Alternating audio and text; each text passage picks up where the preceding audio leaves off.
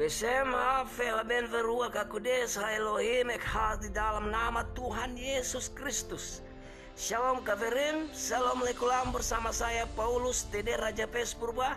Kesebla kefe salom meet Elohim afinu fadoneinu. Umeet Yesua hamasiak adoneinu. Renungan hari ini kita ambil di dalam Injil Matius pasal 5 ayat 3 yaitu Asreya nenye ya ruwa kalahem akhud hasamaim Poin penting di dalam Injil ini adalah berbahagialah orang yang miskin. Saya dan Anda pasti tahu orang miskin itu susah. Orang miskin itu sengsara, tidak punya apa-apa. Orang miskin itu menderita secara ekonomi serba kekurangan. Bagaimana Tuhan Yesus bilang orang miskin berbahagia?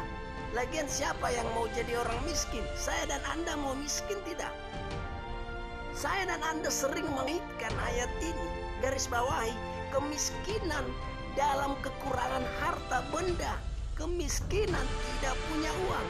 Untuk mengkaji lebih jauh apa yang dimaksud ayat ini, apa yang dimaksud firman Tuhan di dalam Injil Matius pasal 5, 5 ayat 3 ini.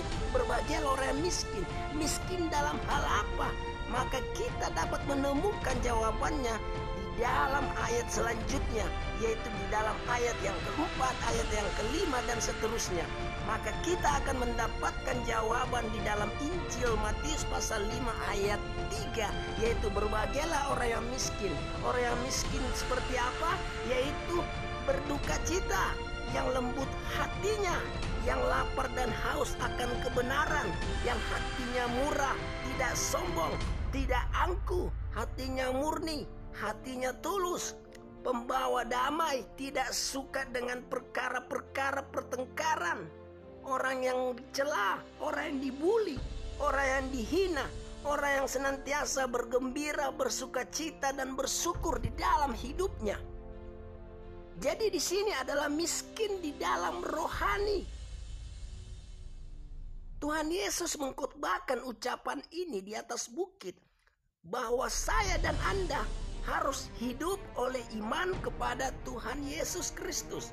Di dalam Galatia pasal 2 ayat 20 yaitu Aku telah disalibkan bersama Kristus, namun aku hidup tetapi bukan lagi aku, melainkan Kristus yang hidup di dalamku. Dan hidup yang sekarang aku hidupi secara jasmani adalah oleh iman yaitu iman dari putra Elohim yang telah mengasihi aku dan menyerahkan dirinya bagiku. Ucapan bahagia yang disampaikan oleh Tuhan Yesus di atas bukit adalah ucapan-ucapan berkat. Sebab ia, siapa ia itu? Yaitu Yesus sebagai Tuhan dan Juru Selamat kita ke dunia untuk memberkati kita di dalam kisah para rasul pasal 3 ayat 26 yaitu Elohim membangkitkan putranya yaitu Yesus yang terutama adalah bagi kamu. Dia mengutusnya untuk memberkati kamu, kamu, saya, dan Anda dengan membuat setiap orang bertobat dari kejahatannya.